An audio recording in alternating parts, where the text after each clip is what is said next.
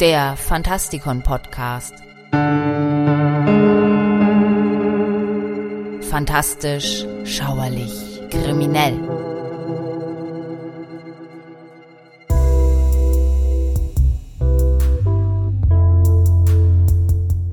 Hallo Freunde draußen an den Radiogeräten und willkommen zu einer weiteren Ausgabe hier im Fantastikon Podcast. Mein Name ist Michael Percampus und heute geht es um Geistermode. Warum tragen Gespenster Kleidung?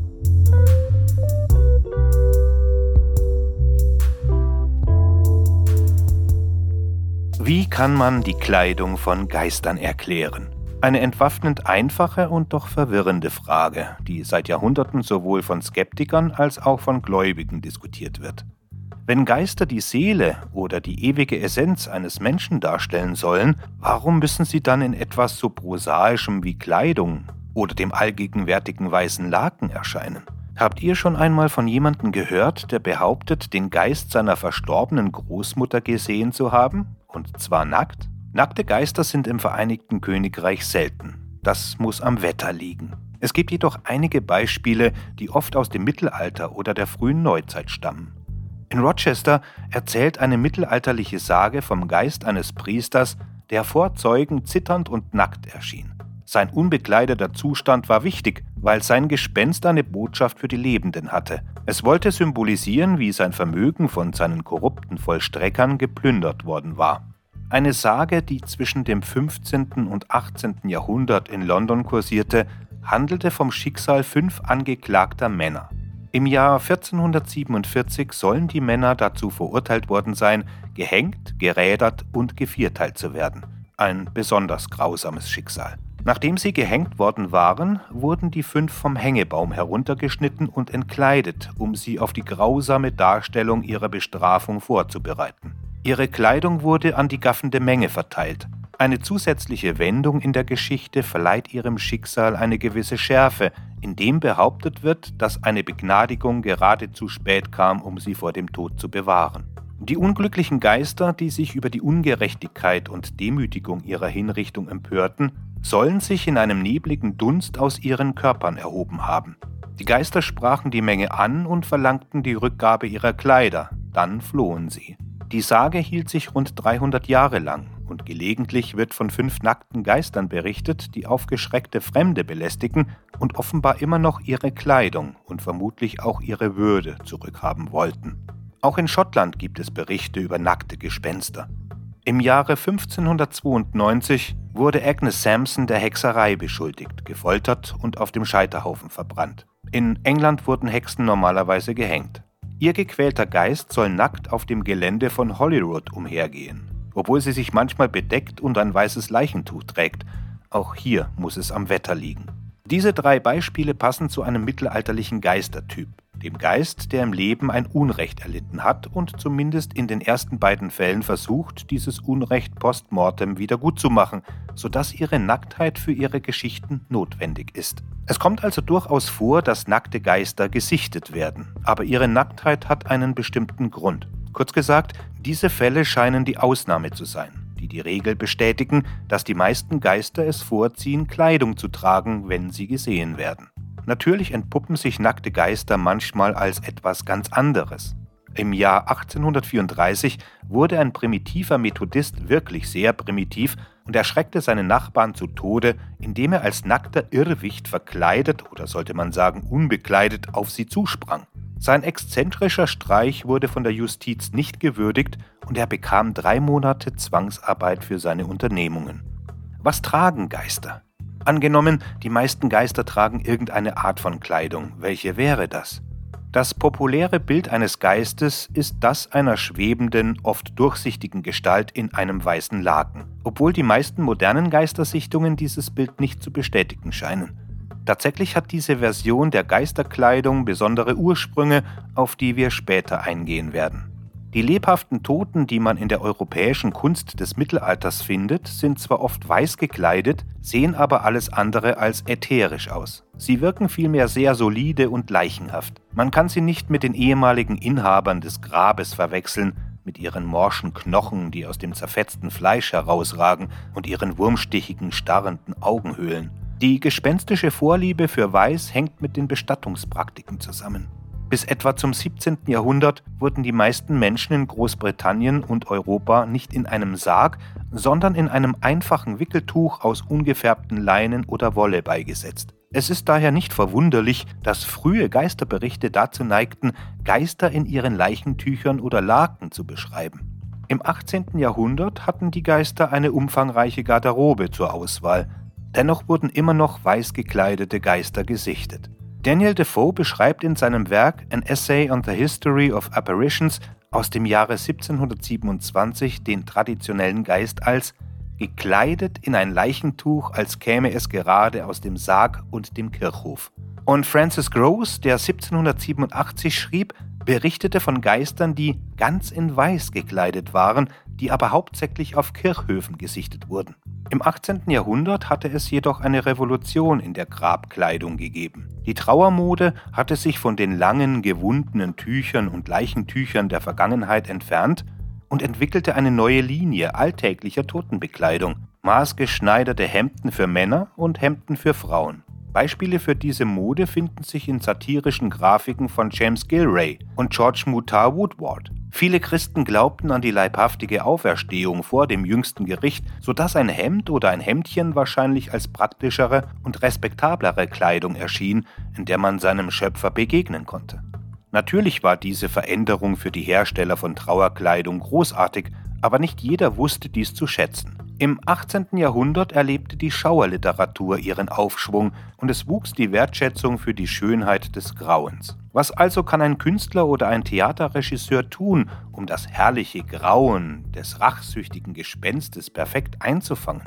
Die Antwort scheint in der anderen Leidenschaft des 18. Jahrhunderts zu liegen, der klassischen Antike. Die Geister der Kunst und des Theaters nahmen nun die weißen Faltenwürfe der alten Römer oder Griechen an. Henry Füssli, George Romney und John Flaxman trugen alle dazu bei, dieses Bild in der öffentlichen Vorstellung zu festigen und fügten dem Ganzen noch eine wolkige Transparenz hinzu. Das weiß gekleidete Gespenst erregte die Fantasie der Öffentlichkeit so sehr, dass dieses Element in den Mordfall Hammersmith Geist von 1803-1804 einfloss bei dem der Glaube, dass Gespenster Weißtragen zu einer Tragödie führte, bei dem der Glaube, dass Gespenster Weißtragen zu einer Tragödie führte, als der weiß gekleidete Maurer Thomas Millwood mit dem angeblichen Gespenst verwechselt und erschossen wurde.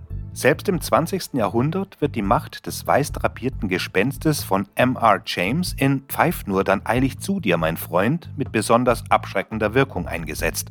Hier wird die klassische Draperie durch ein profaneres, aber nicht minder furchterregendes Bettlaken ersetzt, das eine gespenstische Gestalt annimmt und ein zutiefst schreckliches Gesicht aus zerknittertem Leinen hat. Jeder, der schon einmal allein in einem Zimmer mit einem zusätzlichen leeren Bett geschlafen hat, wird bei dieser Beschreibung sicher ein Grauen empfinden. Die bei weitem häufigste Kleidung, von der berichtet wird, Insbesondere bei modernen Sichtungen ist ein allgemeines Kostüm, das der Epoche der Erscheinung entspricht. Ein Ritter könnte in seiner Rüstung erscheinen, ein Ordensmann in seiner Ordenstracht, eine Dame in der Mode ihrer Zeit, eine Oma in ihrer Sonntagstracht. In vielen Berichten über Geister werden diese fälschlicherweise für Lebende gehalten, die ihre normale Kleidung tragen. Daniel Defoe berichtet beispielsweise über den Fall des Geistes von Mrs. Wheel, Mrs. Wheel besuchte ihre gute Freundin Mrs. Bargrave und die beiden Damen unterhielten sich, bevor Mrs. Wheel schließlich ihren fröhlichen Weg fortsetzte. Erst später erfuhr Mrs. Bargrave, dass ihre Freundin verstorben war. Um ihr Erlebnis zu bestätigen, konnte Mrs. Bargrave das Seidenkleid ihrer verstorbenen Freundin sehr detailliert beschreiben.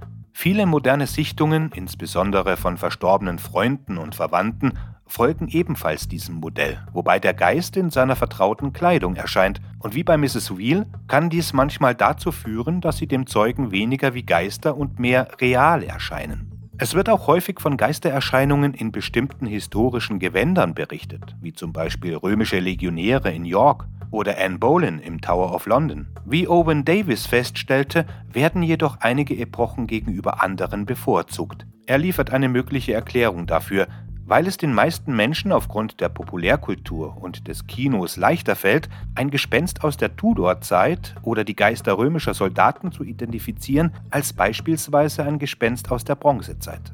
Susan Hills 1983 erschienener Roman Die Frau in Schwarz verankerte den schwarz gekleideten Geist fest in der öffentlichen Psyche. Janets schwarze Kleidung symbolisiert ihre Trauer um ihr verlorenes Kind und ihr bösartiges Wesen als Überbringerin des Todes für Unschuldige.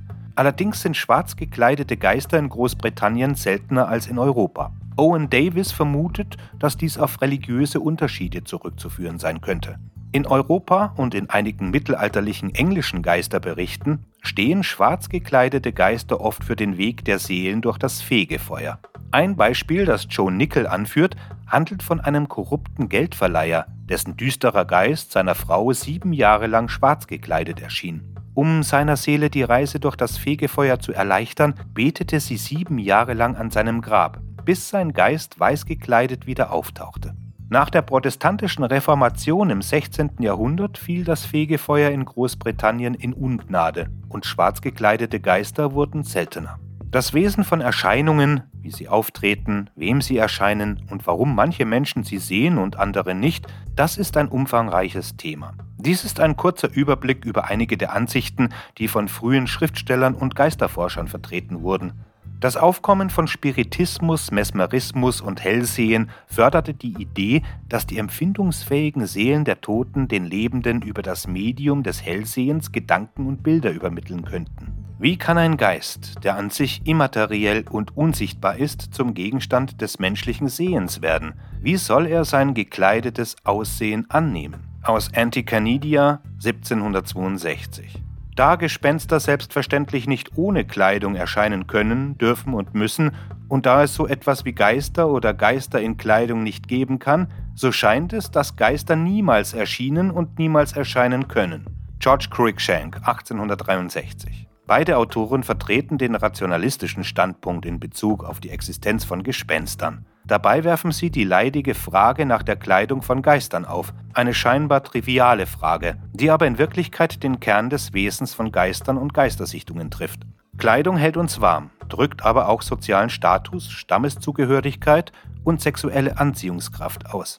Wenn Geister den ewigen geistigen Teil der menschlichen Existenz darstellen sollen, ist Kleidung dann nicht überflüssig? Diese Frage, die von Skeptikern oft als Beleg für die Nichtexistenz von Geistern angeführt wird, zwang Forscher und Gläubige dazu, kritischer zu untersuchen, warum dieses scheinbar unlogische Phänomen häufig von scheinbar glaubwürdigen Zeugen berichtet wird. Gibt es Geisterkleidung oder könnte geisterhafte Kleidung etwas ganz anderes darstellen, etwa wie die Lebenden solche Phänomene empfangen und wahrnehmen? Das Wesen von Erscheinungen, wie sie auftreten, wem sie erscheinen und warum manche Menschen sie sehen und andere nicht, das ist ein umfangreiches Thema. Dies ist ein kurzer Überblick über einige der Ansichten, die von frühen Schriftstellern und Geisterforschern vertreten wurden. Das Aufkommen von Spiritismus, Mesmerismus und Hellsehen förderte die Idee, dass die empfindungsfähigen Seelen der Toten den Lebenden über das Medium des Hellsehens Gedanken und Bilder übermitteln könnten. Catherine Crowe, die 1848 schrieb, schien diese Ansicht zu unterstützen, als sie schrieb, wenn ein Geist sich seinen früheren Körper vorstellen kann, kann er sich auch seine früheren Kleidungsstücke vorstellen und sie so durch die Kraft des Willens dem Auge darstellen oder sie der konstruktiven Vorstellungskraft des Sehers präsentieren. Und der Grund dafür, nackt zu erscheinen, wäre noch viel schrecklicher und schockierender. Im Grunde genommen meinte Crow, dass die Geister versuchten, die viktorianische Sensibilität ihres Publikums nicht zu verletzen. Im späten 19. und frühen 20. Jahrhundert wollten viele Parapsychologen, die oft unter der Ägide der Society for Psychical Research arbeiteten, einen wissenschaftlicheren Ansatz fördern. Sie verlagerten den Schwerpunkt von der Stärke der Erscheinung auf die Fähigkeit des Betrachters, ihre Erscheinung zu beeinflussen. Hier sind einige der Theorien, die aus diesen Untersuchungen hervorgingen. Der Spiritualist Newton Crossland schlug eine spirituelle fotografische Theorie vor, die besagt, dass jeder Moment eines Lebens psychisch aufgezeichnet wird und von Erscheinungen reproduziert werden kann. Daher seien ein passendes Outfit und Requisiten immer zur Hand. Diese Ansicht wurde damals von vielen Parapsychologen abgelehnt. Frank Potmore wies darauf hin, dass viele Kulturen den Toten Grabbeigaben zur Verfügung stellen, die sie im Jenseits nutzen können, so dass Geisterbekleidung vielleicht gar nicht so abwegig war. Edmund Gurney, Mitbegründer der Society for Psychical Research, und Frederick Mayers, suchten nach einer wissenschaftlicheren Theorie und schlugen beide eine Form der Telepathie vor. Im Falle von Krisenerscheinungen, zum Beispiel wenn eine Person im Sterben liegt, könnte ein Energiestrahl der Person ihre Erscheinung telepathisch zu einem empfindsamen Empfänger projizieren, der dann die Erscheinung durch seine eigenen Emotionen und Erinnerungen einkleidet. Nora Sidwick, die mit Garni zusammenarbeitete, stellte fest, dass viele Zeugen bei der Beschreibung der von den Erscheinungen getragenen Kleidung nur vage Angaben machten, was diese Ansichten stützen könnte. Allerdings scheint sich diese Theorie auf die Erscheinungen von kürzlich Verstorbenen zu konzentrieren und nicht so gut zu historischen Geistern zu passen, bei denen ein letztes Aufflammen von Energie sicherlich im Laufe der Zeit verpufft wäre. Auch wenn die Frage, ob es Geister wirklich gibt, wohl auf absehbare Zeit ungeklärt bleiben wird, ist die Frage, warum Geister Kleidung tragen, am besten von Joe Nickel in seinem 2012 erschienenen Buch The Science of Ghosts beantwortet worden. Nickel entscheidet sich für das Prinzip von Ockhams Rasiermesser, das besagt, dass die einfachste, plausibelste Erklärung als am wahrscheinlichsten angenommen werden darf. In diesem Fall sind die Erscheinungen und ihre Bekleidung die mentalen Bilder der Lebenden, die in Erinnerungen, Träumen und in der Fantasie auftauchen. Danke fürs Zuhören.